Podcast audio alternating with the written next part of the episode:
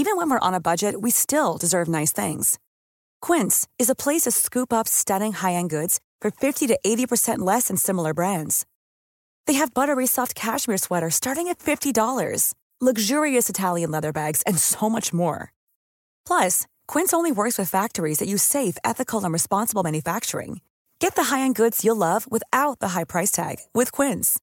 Go to quince.com/style for free shipping and 365-day returns. When you're ready to pop the question, the last thing you want to do is second guess the ring. At BlueNile.com, you can design a one-of-a-kind ring with the ease and convenience of shopping online. Choose your diamond and setting. When you find the one, you'll get it delivered right to your door. Go to BlueNile.com and use promo code LISTEN to get $50 off your purchase of $500 or more. That's code LISTEN at BlueNile.com for $50 off your purchase. BlueNile.com code LISTEN. Hiring for your small business? If you're not looking for professionals on LinkedIn, you're looking in the wrong place. That's like looking for your car keys in a fish tank. LinkedIn helps you hire professionals you can't find anywhere else, even those who aren't actively searching for a new job but might be open to the perfect role. In a given month, over 70% of LinkedIn users don't even visit other leading job sites. So start looking in the right place. With LinkedIn, you can hire professionals like a professional. Post your free job on linkedin.com slash people today.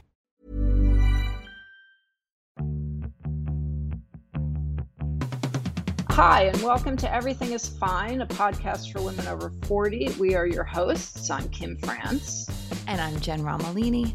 And we're answering listener questions today. You guys sent in some real pips, and we are looking forward to addressing all of them with you.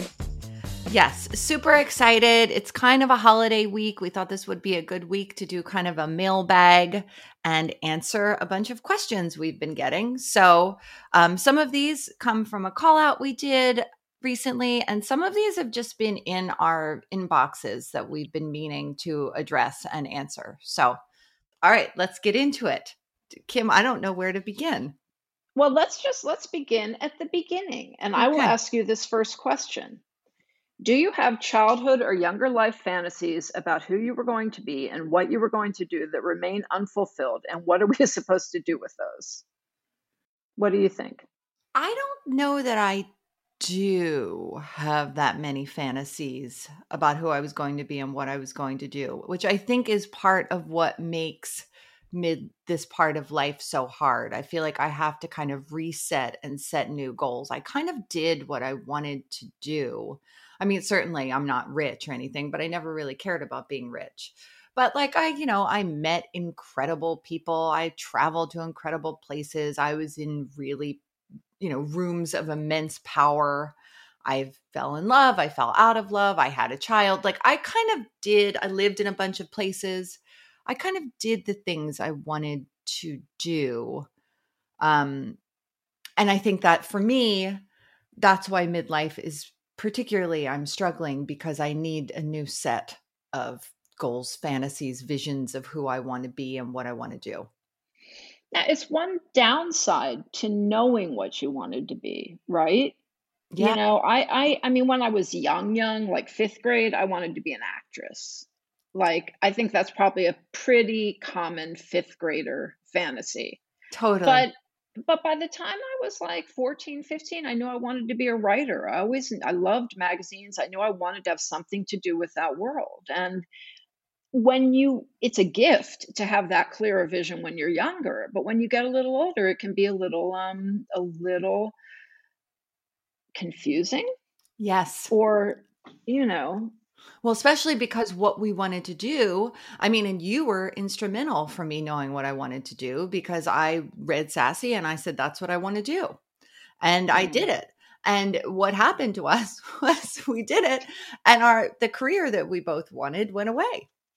it just went away which is you know don't recommend that No. experience having your field disappear but you know what i did what? um on saturday i bought a pile of magazines Okay, amazing. And I bought a pile of magazines um they're just still sitting on my coffee table i haven't looked at them but we went to this great newsstand in in the west village casa magazines Mhm. and um I was just I, I was reminded of how great that felt to like get a pile of magazines and have this huge pile of magazines cost only $25 or whatever. But I'm I'm I'm digressing. No, but um, also I find them disappointing now. I find magazines well, to be thin and disappointing. They're not as well staffed, they're not as thought out. I find them to be disappointing. Uh, they're like it's just like I'm done with them. They used to take a long time to get through. And now I'm done yeah, with them in did. like 10 minutes. Anyway, sorry, we could go off on this forever. Um and ever and ever. And ever and ever and ever. Um, okay. Um, okay. Next question. Next listener question. Why does dating at this age suck so badly? Where to begin? Where to begin? it it sucks so badly because not all men, but many men are not looking to date women their age. Um, it sucks so badly because we can't believe we're still doing this. And it sucks so badly because dating can be fun, but dating can be kind of demoralizing. And and and dating on the apps can um, can be, you know, the thing about dating on the apps that I had a hard time getting used to was that you have no context for somebody. You didn't meet them at a party. You don't have a mutual friend. You know, I I have ended up having mutual acquaintances at least with a number of people I've met online, but um, that's really weird. So it feels risky in a way that dating didn't feel. I, I, you know, I mean, I, I am here to say that like you can find what you're looking for, but it's really fucking hard and a numbers game. You know, the more dates you go on, the more likely you are to meet somebody. And and who wants to hear that? Ugh. You know?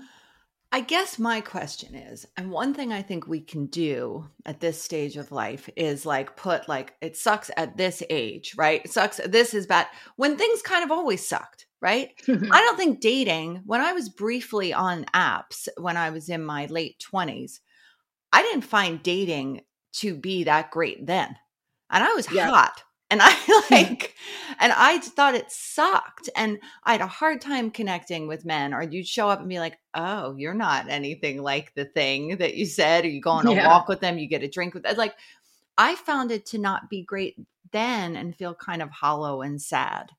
So I think dating always sucks. And then, you know, of course, there's part of it that is getting older and that men are, you know, men are terrible like not, not all men. Many. Many many. Men are terrible and many. many men who you meet when you're dating in a city like new york just try to get away with everything they can and right. what they can get away with unfortunately is a lot.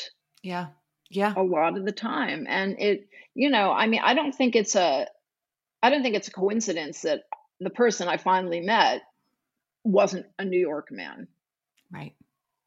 You know, I I I think there are decent single men in New York. There have to be, but I did not encounter I did not encounter a lot of them. Yeah. Yeah. You know? Yeah. So that's what I say. Why is dating so hard at this age? Because maybe because dating was always hard, as Romolini said, and maybe because it, it does kind of suck to be this age and be dating. Yeah. Yeah. Yeah. And, you know, it's like also anytime you're like craving something, I mean, that's like a basic like principle of like Buddhism. Anytime you're like craving something and looking for something and seeking something, it's always, it's often, it's often unpleasant and unsatisfying. You know, it's mm-hmm. it's the best the best relationships we all know happen or the best not relationships, but often the situations that happen are when the best situations happen when you're least expecting them when it's just like, oh, okay, I feel in a pretty good place right now, you know? Yeah. Yeah. Yeah. No, it's true. Although, you know, I have to say, like, I hear women say, and we've had women on the podcast who said, like, I don't care if I'm never in another serious relationship. I'm very happy on my own. Um, I knew I wanted to find somebody. Right. You know, and I think this narrative that it comes when you're not looking for it or isn't fair in the same way that you think like the wellness industry isn't fair. Yeah, yeah. Because it kind of puts a, a the blame on you right. for wanting it. No, yeah, you're right. You're right. You're right. You're right. Here's the thing. I have no business talking about this. I am not fucking dating in in literally 17 no longer because i was in a relationship before that to almost 20 years so yeah. i have no business talking about dating so on that note let's go into the next question uh, okay uh, you want me to read it yeah oh yeah go ahead i'll read it okay who is your dream guest for a future everything is fine episode you want to go first well i have two i mean i've said before monica lewinsky mm-hmm. would be my dream guest. But I think I would rather have Pamela Adlon on even more. I would like to have Pamela Adlon on, yes. And I just realized I'm going to echo something that turned out to be a little bit of a disaster in our in our previous professional endeavors because I would really like to have Parker Posey on and I begged you to put Parker Posey. I don't know if you remember this. I begged you to put Parker Posey on the lucky cover. Begged. I was like, I just want to interview Parker Posey. I love Parker Posey. And Parker Posey came up and it was offered to us. And you were like, okay, Romolini, I'll get to Parker Posey. And the cover tanked. Do you remember this? like yeah. it was just a it was just a fucking mess. But yeah, I I did. Well, I did something like that at New York Magazine when they had a fashion feature um, and they were showing all the clothes on people who starred in Fox sitcoms. Okay. And um, so for Lisa Simpson, they had an illustration of Lisa Simpson done by Simpson's illustrators wearing a Marc Jacobs outfit.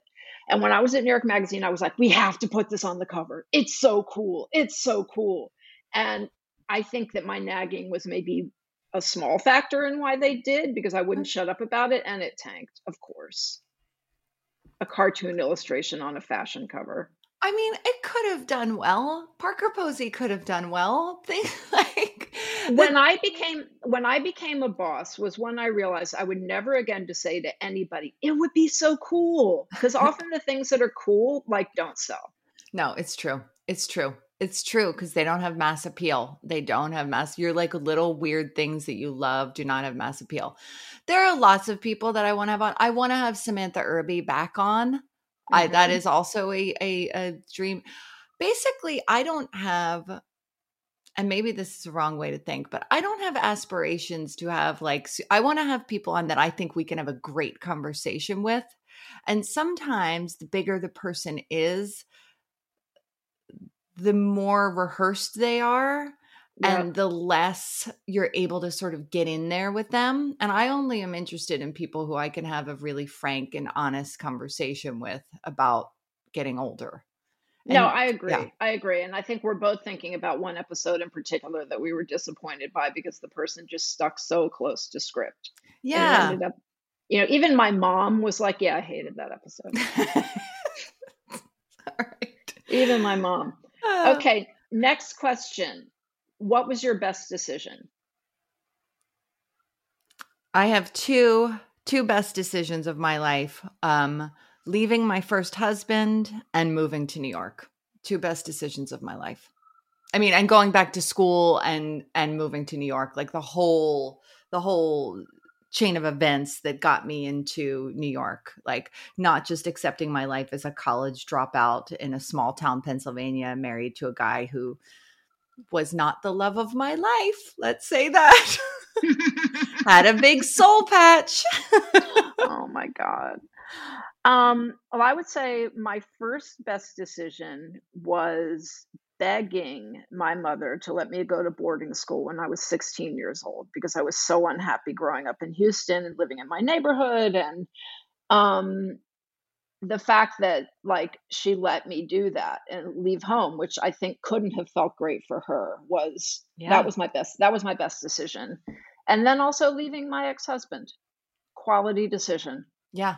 Quality decision, hard decisions to make really yep. hard decision to make but because i remember thinking like i don't love this person anymore and i don't even like this person anymore but i may just still need this person yeah yeah so yucky feeling there was so much shame around it for me you know we got married in the catholic church everyone was catholic it was like a big deal um I had already failed a bunch of times. Like I had already dropped out of college, failed out of college. I my parents had paid for this wedding and then they were going to, you know, just lost all this money and I had no prospects. I had nothing. I could I still can't believe that I did it, but I'm so glad that I so fucking glad that I did. Jesus don't Christ. you find don't you find that like because that was very brave of you it's very brave of you to do all the stuff you did to leave to leave where you came from and and and and, and follow a vision that you had Yeah.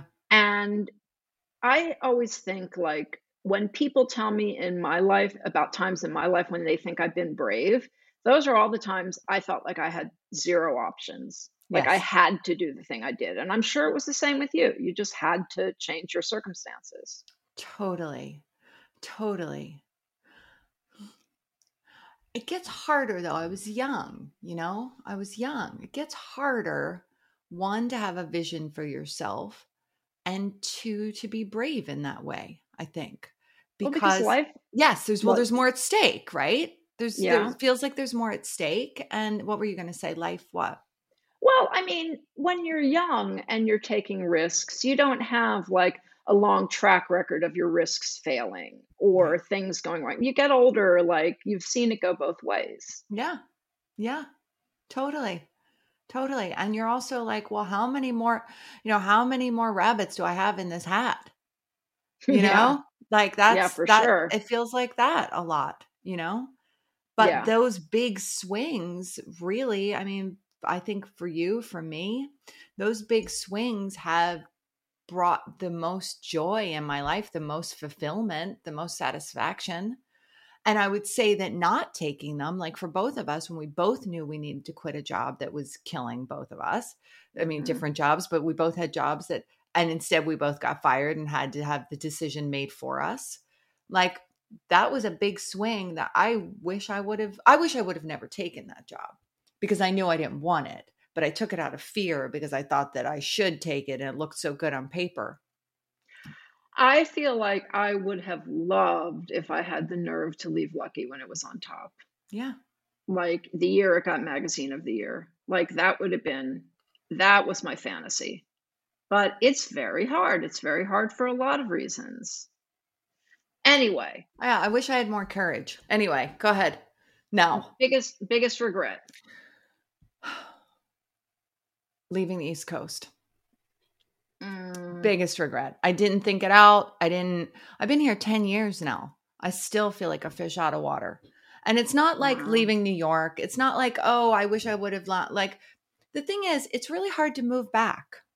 You know, I hadn't Mhm. calculated that in that I was, I had a one and a half year old child that I was going to, you know, build a life for them somewhere else that it was going to be much harder build, put down roots that it was going to be much harder to move back and also it's people don't move back to new york Yeah, they move back to California a lot. they move back to california a lot and the thing is it's so weird to be in a place that everybody loves and to know objectively that it's a lovely place and to just be like oh i don't feel at home here and i'll Yeah. never i'll probably never feel at home here. What a weird what a weird fucking thing. And then to feel like oh i'm ungrateful. It's so beautiful. It's fucking paradise. Why don't you like paradise?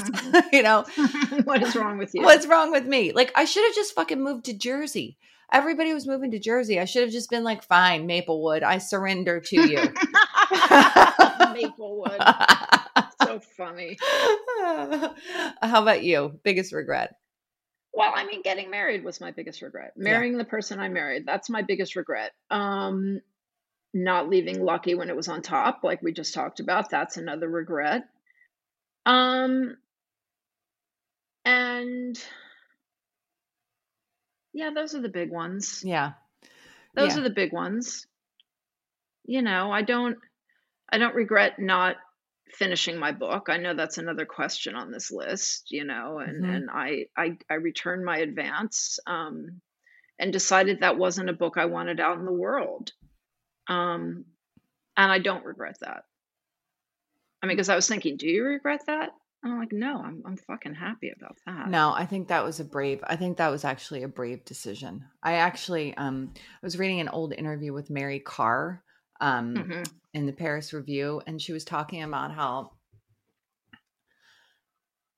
how overwhelming emotionally it is to write a memoir and like it's just that she would she would be writing and she would like feel like while she was writing her memoirs that she had like chronic fatigue syndrome like mm. especially like the childhood ones childhood one liars club that she would need to like lie down for an hour and a half like just out wow. of nowhere and like kept going to doctors and like nothing was wrong with her which you know of course but i'm like oh.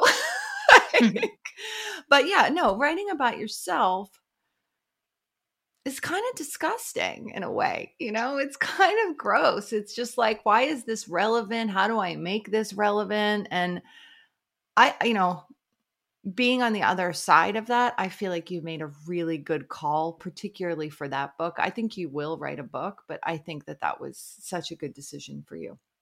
Thank you. I agree. Okay. Um, I like this question.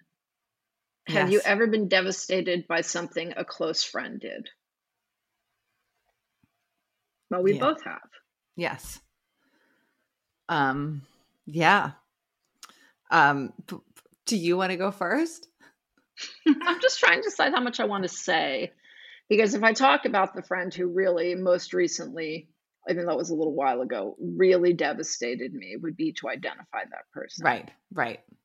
Um, I found myself in a situation that many around me remarked on the all about eveness of. Um, helping out somebody who stood on my shoulders and easily surpassed me um, and then forgot about me because um, I can no longer do anything to help.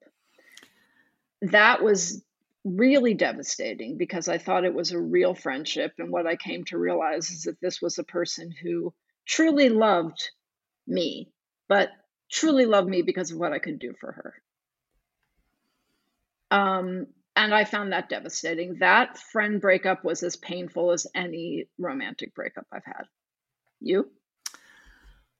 Oh, um, I mean, I still think of this person every single day. I look at their Instagram almost every day. Um, so I have a friend. I had a friend since I was really young, like in my teens.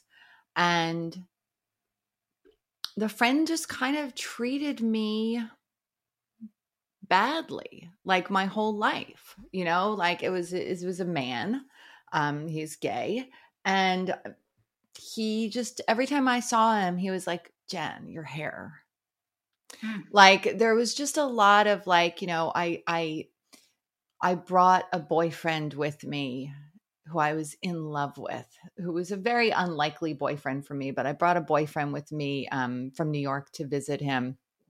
And he like pulled me outside to smoke a cigarette and he was like, This guy is disgusting. Like mm. seriously, if you if you marry him, I um I, I won't come to the wedding. He's disgusting. And like it was just years and years of abuse, but it was a 30 year friendship. Like that's like family, it was familial. And I had like a last straw where his sister invited me to his her wedding and he kind of disinvited me because he thought that I would not he thought that I would I might get drunk and make a scene. And you know, it was like a whole thing, well can you promise me you won't make a scene? And it was just so, I, I eventually reached a point where I was like, I'm not, maybe I used to be a mess and you're still treating me like a mess. Or maybe you should have never treated me like this at all, but this friendship doesn't work anymore. And it was and really painful. Did you say that to him? Did you have an actual, like, come to Jesus?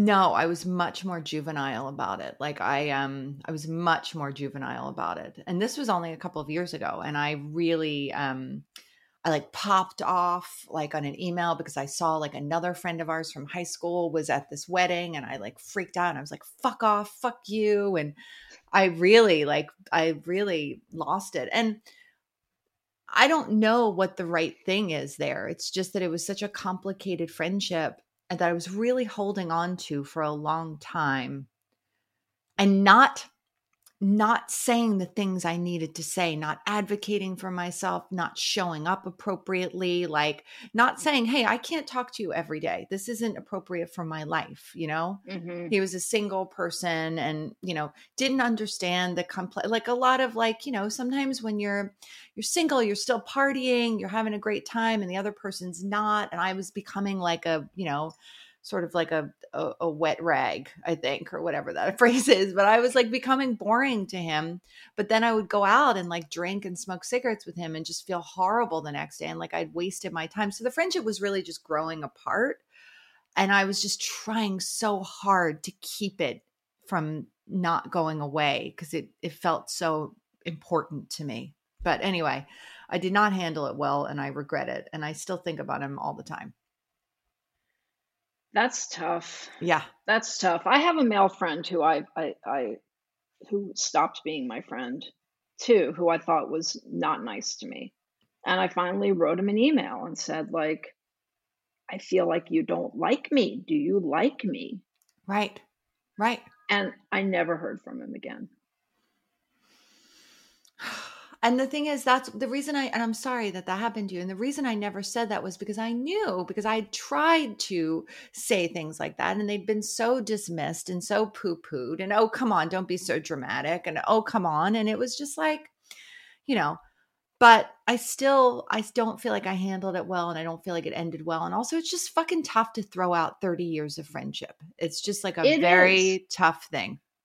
It is. We've talked about this before, and I don't I don't, unless a person is really toxic, really toxic, and really affecting your happiness or productivity or you know health on a you know on a regular basis it's just better not to dump someone. No it is. It is better if you can just like keep it in some in the ether somehow but i didn't know how to do it. So yeah. anyway um moving on from that one because that is a fucking fuck fuck load yeah, of emotion. yeah. that's a bummer. Yeah Okay, bi- biggest insult you have personally personally heard. More importantly, the best comeback. I did not have a comeback for this, but somebody who I consider a fucking friend said to me, like when I was trying to figure out a couple of years ago how to like restart my writing like I was just kind of stuck in writing. And I was like, "Oh god, I don't know how what to write about." And and this person was like, "I don't know write about write about how your husband is like a better and more famous writer than you are. Unbelievable. Fucking shit, man. Um yeah, and I had no, I had no comeback. You? I'm thinking about it. Like I, I, I I'm thinking, what is the most insulting thing that anyone ever said? And I guess maybe it was a comment. It was a comment. I wrote that piece about um, Condé Nast Holiday Lunch, which you mm-hmm. can read on Medium if you're interested. And it's a great piece. Um, it thank you. It's about the holiday lunch, which was a big event every year, and it's also about my depression. And somebody wrote in the comments, Lucky Magazine was like subliterate drivel, blah, blah, blah, blah, blah. No wonder Kim France was depressed when she looked in the mirror. I mean, look, the fucking comments. The comments are like, I know. You cannot you just, cannot read the comments. I know. I mean, I know. I know. They'll hurt you forever. That because people just don't. People don't care. People don't think. It's just a knee jerk. Like I want to get some of this bad feeling inside me out in characters. I'm sorry. Oh, that's God. okay. It's okay. It was fine. Okay. Okay. Um, off the bummers. Whew. Off the bummers. Okay. Best way to dress when you have multiple chins or a saggy neck. I mean, Romolini just wears about a lot of turtlenecks. You don't have either of those. I have a super. I, I, I have a super saggy neck. Don't even. Do not even. I was today. I was trying. No, you don't. You do not have a saggy neck because that's not what's happening to you, and it's fine. That's my thing. Whatever. Saggy, saggy, saggy eyelid, saggy neck. Um, turtlenecks, a black turtleneck with like a necklace over top of just go the Diane Keaton route. There's a certain point where Diane Keaton is just like, fuck it. I'm wearing gloves for my old hands. I'm wearing turtlenecks for my old neck. And the way she dresses just starts to make sense to you in your 40s. Turtlenecks, man. Turtlenecks are the thing and they look good. They look good under blazers, they look under under sweaters, they look good. They look good. My opinion. Okay. No, and and and and, a good pin. I have nothing to add to this one. All right. I don't know. I'm probably doing all the wrong things. Um, Well, you don't have this problem. If you had this problem, you would be solving it. True, true. Okay, here's a funny question. Why do people get French manicures on their toes?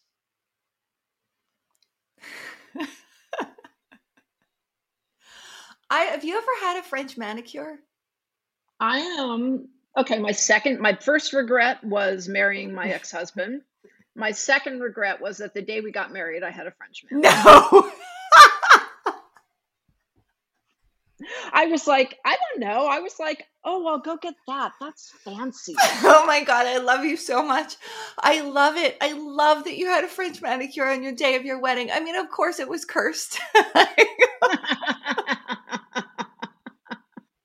I mean, look, God love people who get a French manicure. Like if you love a French manicure, get a French manicure. I I think it's because people think it looks fancy. I think you you hit it already. Like I think people thinks it looks fancy on their toes. And you know, God love them if they if they like it. Yep, yep, no, yeah. I got, I, yeah. Go for it. I like a French makes- I like a French manicure with this sorry to interrupt you, but I like a French manicure with a different color. Like I like a black French manicure. Yep, yep, yep. Or maybe some nice um pink. Yes. Blue. I like a blue, like a navy blue French manicure. I think looks cute. So Yep, that's, that's yeah. I think it's I think it's because they think it looks fancy or they think it looks sexy. They think men like it. I think that people think that men like a French manicure. I think it like maybe it's in porn. I don't know. Who knows? Who knows? Okay. How are we supposed to shop for furniture or even understand what to buy? I find this I I I- I related to this question. I do too. I do too. As a person who just bought and sent back one of those modular sofas, which was a nightmare. They the video on this fucking website showed a pregnant woman putting this thing, this sofa together. Okay. like this is how easy it is to assemble. It took my husband and I four hours to put it together. And we were trying to model like good behavior for our child, but so not cursing at each other and being like, no, just obviously flip this piece over. Darling. exactly, sweetheart. You know? um, and it was way too. It was like hard to measure. It was way too big for my house dimension. Like it wasn't like the length, but it was just like the bulk of it. So I don't know. I'm having. I had a good time. I just bought some dining room chairs from Article. I liked a lot, but I don't know. I don't know. uh, This is out of my depth. This is out of my depth. Like, where I mean, West Elm is supposedly all shit, but is it? I don't know. Yeah, there was actually like a whole I, I think like a McSweeney's piece about like this one particular West Elm sofa that's was like the biggest piece of crap that Yes. everyone bought. Yes. I Yes. don't remember. Yeah, I don't know. I mean, I I bought one of those modular sofas also. Mhm. Um because nothing else would fit. My old sofa wouldn't fit through my door when I moved in here. Okay. And I'm happy enough with it, but I also I called TaskRabbit and had somebody put it together. That was my old way. My old way was just calling everybody to do things. And now I'm just like, I'm going to do everything myself, like some weird, like, I don't know, homesteader. That's not the right word, but like, I'm just like, oh, let's all do it ourselves. We're showing our kid. and I'm so much less happy now. I just want somebody to fucking do all this shit for me. Um, I get it. I don't know how to buy furniture. I've had some good luck buying vintage furniture. Um I've had some good luck even on eBay and like locally buying vintage furniture. And I do have a good time when I follow Wirecutter. I do find Wirecutter is useful for Hmm. all, all kinds of things that you like. I bought a mattress um, that I love that was um, a Wirecutter recommendation. Good to know. That's good to know. And now let's take a quick break for some ads. Flexibility is great. That's why there's yoga. Flexibility for your insurance coverage is great too. That's why there's United Healthcare Insurance Plans. Underwritten by Golden Rule Insurance Company, United Healthcare Insurance Plans offer flexible, budget friendly coverage for medical, vision, dental, and more. One of these plans may be right for you if you're, say, between jobs, coming off your parents' plan, turning a side hustle into a full hustle, or even missed open enrollment. Want more flexibility? Find out more about United Healthcare Insurance Plans at uh1.com. Hey, Dave. Yeah, Randy. Since we founded Bombas, we've always said our socks, underwear, and t shirts are super soft. Any new ideas? Maybe sublimely soft. Or disgustingly cozy. Wait, what? I got it. Bombas. Absurdly comfortable essentials for yourself and for those facing homelessness. Because one purchased equals one donated. Wow, did we just write an ad? Yes. Bombas. Big comfort for everyone. Go to bombas.com slash ACAST and use code ACAST for 20% off your first purchase. Support for Everything is Fine comes from Ritual. So I love Ritual. Everyone knows I love Ritual. I talk about Ritual all the time.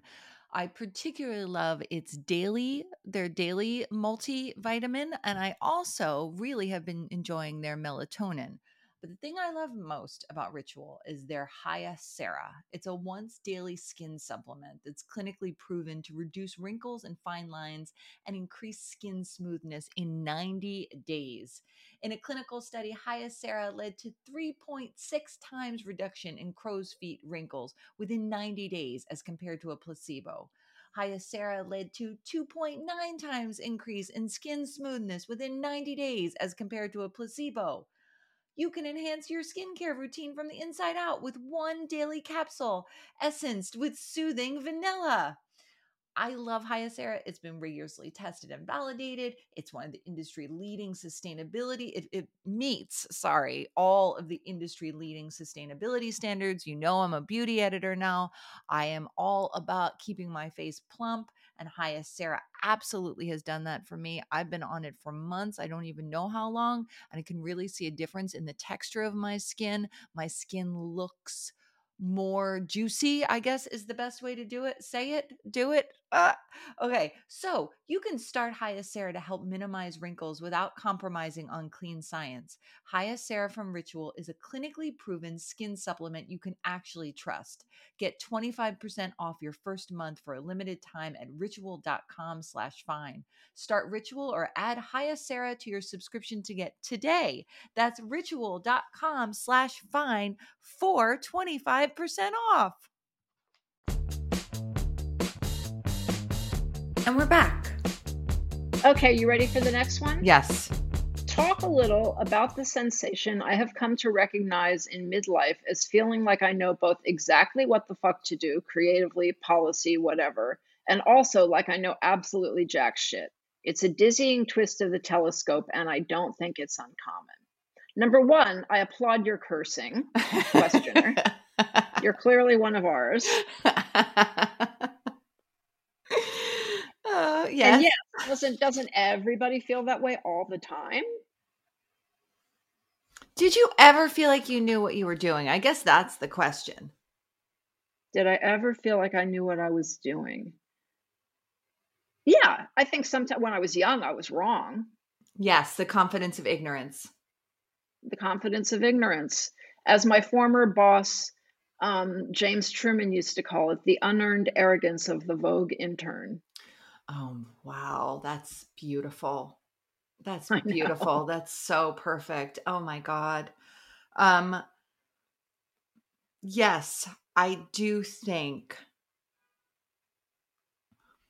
I think there's a connection between self-understanding and self-awareness and feeling like you don't know what you're doing. I do mm-hmm. I do think that because I think that there was a time in my 30s where I was like, yeah, I got this together. I am even my early 40s. I like, I understood. Here's the path. I'm just following the path. Here we go. And then part of it is because the path didn't make me happy. Like the right. end result of the path that I was on didn't didn't bring me what I thought it was going to bring. So now you're kind of at the beginning again, which is how I feel at the beginning again. Yeah. Well, I always think about it, and maybe I've said this before on the show. Like you watch a toddler learn to walk, or however that old they are Yes. when they learn to walk. Yes. They fall down, they laugh, they get up. You see an adult who has to learn to walk again for whatever reason, and it's just torture. Yeah. Yeah. Yeah. I and I've said this before, but I'll say it again. I don't know anymore where the I felt like and I think this is this is cultural. I feel like the culture when you're younger makes you feel a sense of belonging because the culture is for you, right? Mhm. The fashion is for you. Everything like the majority of shit is for you. So you just feel like you're living a life in the world that's supposed to be for you. And Mhm. as you get a little bit older, I think that's has to be more self generated. That sense of belonging. Um Yep. and I, I think that that's that's a big part of this um I, I do feel like I both know exactly what the fuck to do and also like I know absolutely jack shit. I really do think that. And I guess I that's, that's- good. I, I think it is good. I think it is good because it is about self awareness and it is about, you know, not having unearned confidence and knowing what you don't know. I've always really believed that it is a power move to acknowledge what you don't know. Right. And I don't think that's something that comes to people when they're young. I think that, like, living with that duality, I both know exactly what to do and don't know what the fuck to do, is is actually a pretty grown up thing to acknowledge about yourself. Yeah. No, you're right. You're absolutely right. That's that's that's exactly right. And that's just life, right? Because that's just life. We Yeah. don't we don't there's so much shit we don't know. That's just it. Yep. Um Yep. Okay. Do you want me? So, oh, this Here, is I a wa- really. This go ahead. You want to do it? No, you go. You go. Okay. This is a really good question. I worked in the magazine industry in the late '90s, early 2000s. I often think about how I worked for multiple women who didn't really know how to mentor their assistants, most likely because they weren't mentored themselves. Instead, we have a cult we had a culture of sink or swim, which resulted in lots of tears in the back stairwell and many overtime hours. So my question is for Kim, if you had to do it all over again at Lucky, what changes would you have instilled in your office culture to promote a healthier work environment? Why do I get the feeling this was written by somebody who worked at Lucky with us? I have. I don't know. I don't think it was. I don't think it was. I saw the. Pro, I mean, I, mm, I don't think it was. I don't No, think I it was only Yeah. kind of kidding. Um, I did a lot of totally trusting my department heads to run their departments. And I think that I would have been a little more hands on because I think that within those departments, there was behavior that I didn't like. And I didn't find out about it till much later. So I think that that's something I would have done. I played favorites a lot. And I guess that's probably not good. I mean, I think in some ways playing favorites is good because it makes people want to be the person you're liking. well, I think it's just human to play favorites. Honestly, yeah, no, it is. But I remember somebody saying that, like, the word on me was that if you were one of my people, you were fine. But if you weren't one of my people, that was something you didn't want to be. And i could see where that would not be ideal. Um, you know, I would never have put my staff through what they went through during the year when I was not well. You know, I would have done that. There were a, a thousand abuses during that year, and then I feel horrible about that and always will. Why? I feel like I'm missing one. What am I missing? no, I don't think that's. I mean, look, I think that the year that you were not well was actually, in some ways, there were a lot of opportunities because everything was kind of, you know, messy. There were a lot of Mhm. opportunities, and a lot of people stepped up that year. And Yeah. I think that we got to do a lot of creative things and sort of above what we would have done normally because of that. Like I ran, you know, there was because I, I was like whimpering in a corner in yeah. my office. Well, yeah, I mean, I ran, I ran a whole, I've, I've edited a whole issue of the magazine because our executive editor was on, on, uh, like her on her honeymoon. Like I edited a whole episode, a whole issue of the magazine, which I'll never forget. I've said this before. I had Molly Sims saying that she loved to run in these heels and they had swapped out the heels at the last minute and they were like six inch heels and it was like oh fuck. Um i think that your your sensibility was what everybody wanted and i think everybody wanted more access to you. And i think that a lot of your department heads not all of them not uniformly but they were not anywhere near as talented as you were as an editor. Their instincts were not as good and they were not they were not as good as an editor. And that's what people were looking for was guidance, editorial guidance. Right. And because it was a magazine where the words didn't necessarily matter, but they mattered very much to you, there was a real disconnect there was a real disconnect because the people you hired in these positions had to know fashion and they also had to be like supported by like the Condé Nast ethos. So it was a it was a disconnect because you were not like them. And yeah. to be managed by anyone that was not you was very a very subpar experience. Mm. And I think that if I had to rewrite that for you, I would have said more access to you, which you would have enjoyed more. Like yeah. I'm having weekly meetings. Everybody, all people at this level and above get a weekly meeting with me, even if it's 20 minutes. Mm-hmm. And you would have enjoyed that much more. And you sent some of these other people out on some of the bullshit you hated. Well, I certainly did that. Right. I know. But I think that you would have been happier being more engaged in the day to day, which you actually really were great at and enjoyed. But what mm-hmm. would happen is the thing you were so great at, you would get these huge stacks of pages that you could barely get through. But when you got through them, it was amazing. We all wanted your feedback. Right. You know? Right. So I think that if, if I had to go back, that's what I would say. That if I was your assistant at the time, or if I was like partnering with you, I would have said, okay, people need more access to you. Do you know what I would have done if I had to do it over again? I would do what Bonnie Fuller did at Glamour, yeah. which is she didn't she didn't sit in her like big lonely corner office that's sort of separated from everyone else. She had a cubicle right in the middle of whatever they called it there, like the pen, whatever yeah. the, the word for it was at Glamour. Yeah and and she you know say what you will about her she you know not everybody's favorite editor but that was a way that was a really much better way of allowing access. Yeah that was it. I think people needed access too because i think that you know you and andrea were both such creative machines and you know you know that you were incredibly talented. Anytime i got you or andrea it was like okay this makes total sense to me. I get it Right. But it was like not always that case, you know? So yeah. it was it was it was fucking annoying. But, you know, but I came there to work for you and I'm glad that I did because I did ultimately get enough of access from you and I've said this before and I said it in my book, I learned more from you as an editor than I learned from anybody. Thank you, dear. I love when you say that. Well, it's it's true. It's true. Um, it was very nice to have had a vision to bring it back to earlier in the episode to have a vision of mine born out and to have you live up in so many ways to what I wanted you to be. Oh, thanks, Romolini. You're welcome. So it wasn't all bad. That was a tough That's job. Good. That was a fucking tough job. You know what? The day I was fired, our publicist, the magazine's publicist, came into my office and she just said, Kim, it was a rough ride.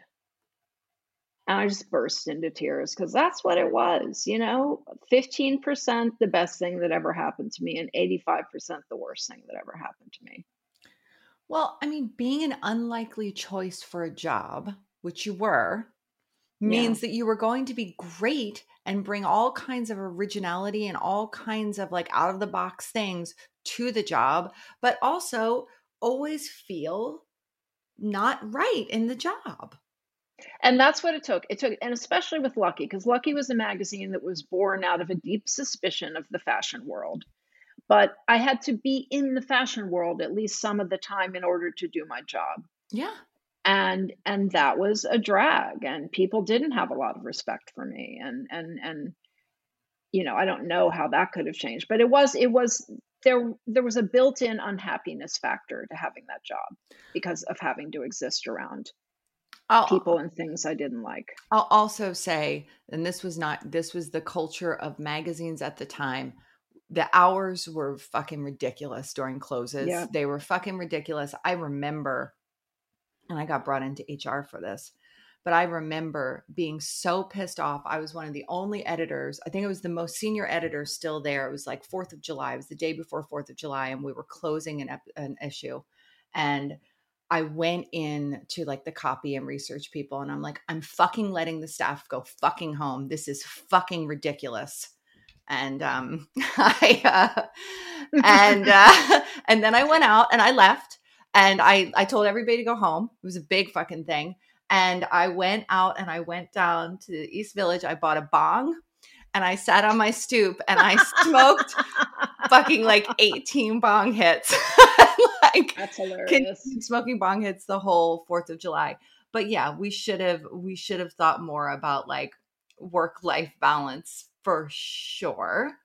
Yeah, and that's something like I said, if I had been more involved in like involved in all the departments, I would have recognized that our closes were like late and toxic and everything. Yeah, else. yeah, and like like somebody needed to say it's just a fucking magazine. It's fine. Let it go. It's fine. It's fine. Yeah. This is okay. We did fine. You know, Like Ed, Ed like Ed Wood, when Ed Wood would be like, ah, that seems good enough. Exactly. Yeah, we needed we needed to have a little more of that, but there was so much pressure. It was like you know, it, there's there was just there was so much pressure everywhere. Oh, so much pressure. so, much pressure, so much pressure. Um, Okay. Okay, are we ready for the next one? I'm ready. Okay, you go. Um, okay, I'm gonna save all our favorites till the very end. okay, Okay. So okay. Um have it how to navigate the world of affairs, divorce, and sexual awakening in your 40s. I mean, I don't know if this person is asking like how to how to handle affairs yourself. I had an affair in my first marriage. I don't recommend it. I think it's a real fucking disaster and I will never do it again because it's a messy. Um but I wouldn't have I but Yeah. but but was it an affair that allowed you to leave your marriage? yes, So it did have a function. it had a function. It had a function, but I think it's so much better to leave things clean. I didn't need No. I didn't need to I didn't need to hurt him as bad as I hurt him to get out of it. I I had an affair that helped me get out of my marriage. And they have a it happens so often there's a phrase for it. It's called the exit affair. mm, Um and ideally I would have had the strength and wherewithal to leave without having had an affair, but I was coming off of the maybe the worst year of my life. And I knew that one thing I needed to do to get happier was not be in my marriage anymore. And meeting someone else made that easier. Just made it easier. I, I wish I'd been able to do it without doing that, but I'm really grateful to that man. I mean, I'm really grateful to him for like, you know, helping me get out. yeah, I mean, look. I think that I think that the uh, no knock actually on the connection you can have in the affair. Like I actually think that it can be really um especially if you're feeling so down about yourself and you're just feeling like so Mhm. unappealing because the end of a marriage you just feel like such garbage, right? Just such Yeah. unappealing garbage. I just feel like if you can avoid it and you can you can you can leave without deception if you can leave without deception it's it's probably better particularly if you have kids i think you yeah, know I'm sure. Um that's what i think and in terms of navigating the world of affairs and divorce and everything with your friends and your peer group I just think you show up, you listen, you do like you would with any crisis. You show up, you show compassion, you try not to be judgmental. Yeah. You don't give advice unless explicitly asked, and even then you tread carefully. Yeah, especially if people are giving you advice about whether or not to leave the person they're with. My God. Yep. Don't say anything. Don't say anything that you would not want to take, like, have to take back. Yeah. Yeah. So a lot of listening, you know, I had a I had a friend who was um sleeping with a married man a couple years ago and it was like, you know, I don't know, I don't know what should I do? Um and I was like, well, you know, you're in a risky situation if you're really attached to this person, you know, and if you have an expectation of this turning into something because even if he does leave his wife you have the he's newly left his wife and you have the baggage of that situation. There's three of you involved in this. And you're also involved with somebody who's capable of leaving his wife for another woman. that's right. And you know what? I'm glad i didn't say don't because they actually he disentangled from his wife in a fairly healthy way and they're still together the the Wow. my friend and him. Yeah. So, you know, you never know. And that's why you just never know. So you just listen, you show compassion, you show kindness. And that's that's the best you can do. Yeah. Now, if it's your affairs, divorce, and sexual awakening, well, sexual awakening, that's the one I'm thinking about. Like, do I, I can't say I had any kind of sexual awakening in my 40s. But if you're talking about like having, like, having sex again after a while of not having sex, Or discovering Which- that you're sexy when you never thought you were sexy or something. yeah. Feeling Yeah. sexy for the first time, perhaps, you know. Or Yep. discovering that you want to be with women or discovering like you have new like sexual preferences you didn't know you had before. I think that happens a lot as we get older and we start to know each other er, or we start to know ourselves better. Yep. Yep. Just give yourself grace. Give yourself grace. Give yourself kindness. Yep. You didn't kill Okay, you didn't kill anyone. yeah. Um Okay. okay, do you want to wrap this up that we have a bunch of questions about our favorites? Okay. Should we do them one at a time and we'll both we'll just like power we'll power around this? Is that what I'm trying to say? Yeah, Pow. What am I trying Pow to say? I think you're I think it's like a you know what I'm trying to say? You know, know. but it's not power round. Whatever. Oh, you know what a mean. light lightning round. lightning round. Thank yes, you. lightning round. Speed dating, lightning round, something like that. Speed round. Um, Okay. but I have things. I mean, yeah, we don't have to talk about it for long. But okay, your favorite podcast, Kim France. Your favorite podcasts. Okay. Um, Heavyweight, which is hosted by a guy named Jonathan Goldstein and is kind of um, like he finds people looking for closure about any variety of things and then finds their closure. Um, I really love that one. I've been watching, I've been listening to The Ringers. I've mentioned it before, binge watch on Game of Thrones, which is very amusing. Um, Everything is Fine is, of course, the most important podcast for women over 40 I there ever concur. be. Um, and I liked, oh, what was it called? The Baron of Botox, I think. It was, it's an episodic um, podcast, or I don't know if I meant to say that. Um, it's a podcast um, about Dr. Brandt, who was a famous dermatologist in New York who killed himself. And oh, and then the other one I really like is the Just Enough family yes. which is definitely not for everybody um, because it's all about class and privilege and um, but it's about the family of liz lange the maternity designer um, and it's hosted by ariel levy from the new yorker and it's it i find it fascinating so how about you Um, I for parenting, I have an excellent parenting podcast that I listen to every week called Tilt Parenting, and it's for kids who are a little differently wired, who are struggling, who maybe have um, learning struggles or neur- neurodiverse or sort of anything, gifted kids. Um, I listen to that Tilt Parenting; it's excellent.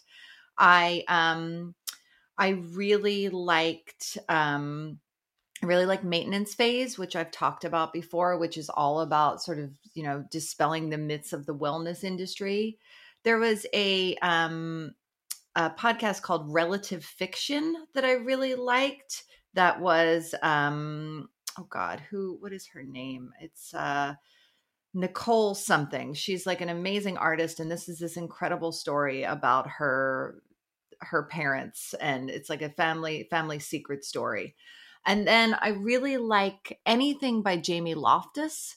I like her Aack Cast podcast. I like her Mensa podcast. I like her Lolita podcast. Those are all those are all kind of my favorites um, right now. And of course, I always listen to Design Matters. I think Debbie Millman is really good at what she does. Hmm. Um, oh, okay. and I listen to Code Switch. I forgot about Code Switch. Sorry, I'm looking at my list. Um, okay, go. Next one. Okay, favorite band. This is like an impossible question, but I'll say for life, I'm Ani DiFranco for life. Um, and then recently, I've been listening to the Digable Planets. I've gone back to listening really? to Digable Planets, and fuck, man, that is a good mood. Like just some Digable Planets. I had not listened to Digable Planets since college. I used to listen to my friend RJ and just just listen to them for hours and break down all the lyrics. And so I started the other night. I was like home alone for some reason. Alex had taken Charlotte to a concert, and I just was listening to Digable Planets all night, and I was so happy. Aw, not my favorite nice. band, but it was a, it was a nice moment. I get it. Well, my favorite band is Yo La Tengo. Okay which is like as as my boyfriend's son said when he found out that was my favorite band. Of course it is. of course it is. It's so predictable that Yo Tango would be my favorite band.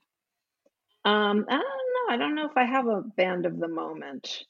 Um, okay, what about your favorite movie?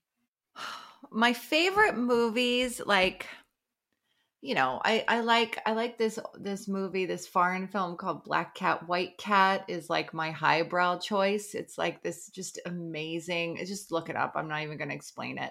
It's just so beautiful and incredible and it's joyous. But my actual like and then you know, I have other movies, you know, that I love like, you know, everybody's favorite movies. So who knows.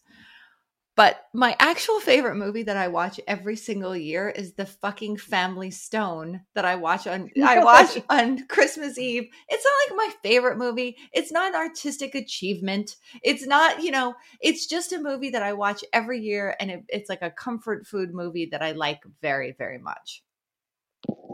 Well, I have my movies, my two favorite movies are definitely not artistic achievements, but they're two movies that like make me super happy whenever I'm like in a mood. Mm-hmm. And that is um, Fast Times at Ridgemont High. Oh, good one. And this is Spinal Tap. Oh, also good one. Also good one. Also Those good. are the, those are my like those are my twin lions outside of the New York Public Library. Like my two yeah, those solid. are those are good ones. I mean, there's so there's so many movies that I would watch if they were on. There's just like a like we could do a whole episode about movies that you would watch if they were like I would watch A Few Good Men 4000 times. I would never stop watching A Few Good Men. Like there's those like they were on a certain cable channel that I just watched so many times. Like 16 Candles, which is problematic today 16 candles definitely you know definitely would get canceled today but that was a pretty pretty dear movie in lots of ways and every time i see that on i stop for it. Say anything. Say anything yep. was mine. Oh my god say anything. Ione Skye jesus christ. I mean john cusack fine but like ione skye fuck she was amazing. Um yeah. yeah yeah. I don't know. I i you know i don't I do know my favorite movies, but it's such like a hard question to answer in some ways because there's so many. Yeah, no, I have a lot, and I definitely have my favorite fancy movies, although I can't think of them. yeah. I've like I have my favorite fancy movies, you know. but, um, all right, so this should just be like favorite book right now, favorite book right now, or favorite book ever, either way. Favorite book ever is American Pastoral by Philip Roth. Wow. Wow. I know Philip Roth, and not the easiest writer to like. I mean, he's a fantastic, he's an amazing writer, but he was a, you know, problematic human. So some of my favorite books, Geek Love, I love a lot. Um, and recently I'm really into The Cost of Living by Deborah Levy. I can't stop thinking about it. There's a whole trilogy, but Cost of Living is my favorite. I go back to Sam Irby a lot. Um, I go back to Sam Irby's books frequently if I just want to read something that's totally going to make me laugh and also make me feel connected because I think Sam does a good job at talking about really heavy things in a um in a light way, which don't we all need that, right? You know who is wonderful that way and she died way before her time is Laurie Colwin. Mm, I don't know. Laurie Colwin she she died in about 88 or so i think age 40 of a heart attack um, and she just wrote the most like beautiful life affirming books that made you happy like and Yeah. that dealt with some difficult things but that were just smart and that's always when people tell me they're like tired of reading depressing things i'm always like Laurie Colwin I really liked Margaret Atwood's The Edible Woman. That sort of helped me get out of my first marriage. I read that and I was like, "Oh, I want I want that." Um, I once dated an old man because he was Raymond Carver's editor. And I just had I was like, "I'll have sex with you, old man, because I love Raymond Carver." yeah i think that guy got over on that a lot. yeah, I think he did too. We called him Ray, and I was like, "Oh, I'm in. That's it. Just a little more booze, and we're done." um, okay. Uh, favorite vacation.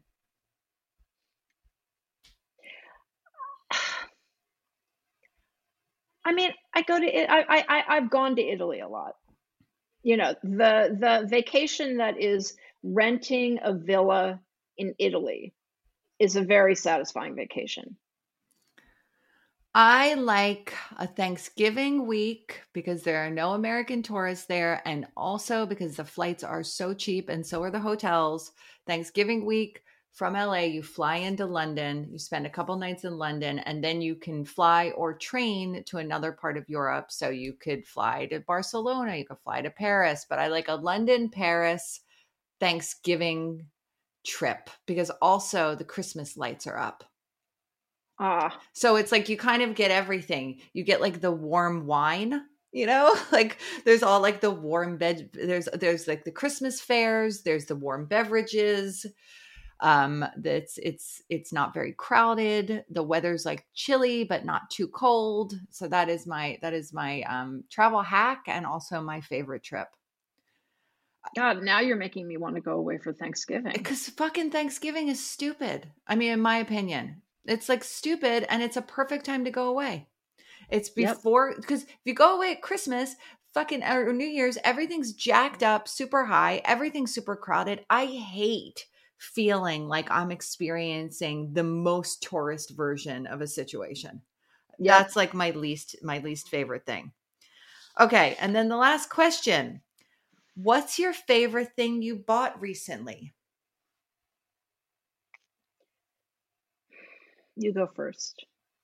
I bought a vintage sapphire blue poncho.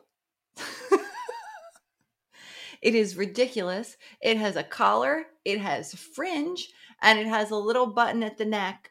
And every time I put it on, I'm like, I don't know, man. And then every time I keep it on a little longer, I'm like, yes. It's like wearing a fucking blanket. It's kind of cool. It's really weird. It's very bright. It's very warm. I haven't been buying a lot lately. I'm just thinking, like, what are, I don't know. I don't know. I haven't bought much lately. I mean, I bought like a pair of jeans here, you know, a top there. I do love this one top that I wear all the time. I guess maybe that's the thing. I bought it, it's it's from a company called Cali Dreaming hmm and they make this shirt called the Ace shirt, and it's a perfect collarless button down. I'm wearing it now. Oh, yes. They- you love this shirt. I love the shirt. I have it in so many colors now. It looks good. Because you know, I'm not I'm not somebody who believes that you should necessarily buy something in another color if it looks good on you because it may not look good in that color. right. In the other color. But this shirt I truly have in like a million colors and it, it's good in all of them. I also bought all of the products from our Jean Godfrey June episode. So I bought the skin food, I bought the uh, Bobbi Brown, the jo- the Jones Road, the mascara, and the Miracle Balm, and um, I already had the vitamin C powder, and I've been very happy with those purchases. Oh shit! And I bought a shampoo for thinning hair. Which I'm really liking. Oh my God, I have to look it up. Okay, we'll put it in the show notes. It's an all natural one, so it's not like chemically, but it's actually, I think, helping. Wow. My hair's still thin, but it looks fuller. Well, that's that's a lot. It's a lot, and I I think it's really working. We'll put it in the show notes. I like did all this research on uh, shampoos for thinning hair, and I think this one is actually working. I got it on Amazon, evil Amazon. I know. We were just talking about evil Amazon. I try to I I try I actually use it a lot less than I used to. I, But- I I use it too much. But anyway, that's not a good that's not a good. Let's the holiday season is upon us. Let's try to use less Amazon. That could be our gift to our gift to each other. Exactly. And happy Thanksgiving to all of our listeners. I hope you spend it with people you love and who agree with you politically. I I hope that you have a lovely Thanksgiving. I hope you are grateful for all of the things in your life and we are grateful for you and grateful for this podcast. Thanks for listening to Everything is Fine on that note. We are your hosts. I'm Jen Romolini. And I'm Kim France. If you like the show, please rate and review it on the platforms. It really makes a difference. If you want to support the show and get access to exclusive content and bonus episodes, you can join our Patreon for a couple dollars a month. It's patreon.com backslash everything is fine. You can find us on Instagram at EIF Podcast. We're on Twitter and we're on Facebook. You can email us, everything is fine, the podcast at gmail, and you can find Kim on her blog, girlsofacertainage.com. Mom deserves the best, and there's no better place to shop for Mother's Day than Whole Foods Market. They're your destination for unbeatable savings, from premium gifts to show-stopping flowers and irresistible desserts. Start by saving 33% with Prime on all body care and candles. Then get a 15-stem bunch of tulips for just $9.99 each with Prime. Round out Mom's menu with festive rosé, irresistible berry chantilly cake, and more special treats. Come celebrate Mother's Day at Whole Foods Market. A lot can happen in three years, like a chatbot may be your new best friend. But what won't change? Needing health insurance. United Healthcare Tri Term Medical Plans, underwritten by Golden Rule Insurance Company, offer flexible, budget friendly coverage that lasts nearly three years in some states. Learn more at uh1.com. Planning for your next trip? Elevate your travel style with Quince. Quince has all the jet setting essentials you'll want for your next getaway, like European linen, premium luggage options, buttery soft Italian leather bags, and so much more. And is all priced at 50 to 80% less than similar brands. Plus, Quince only works with factories that use safe and ethical manufacturing practices. Pack your bags with high-quality essentials you'll be wearing for vacations to come with Quince. Go to quince.com/pack for free shipping and 365-day returns.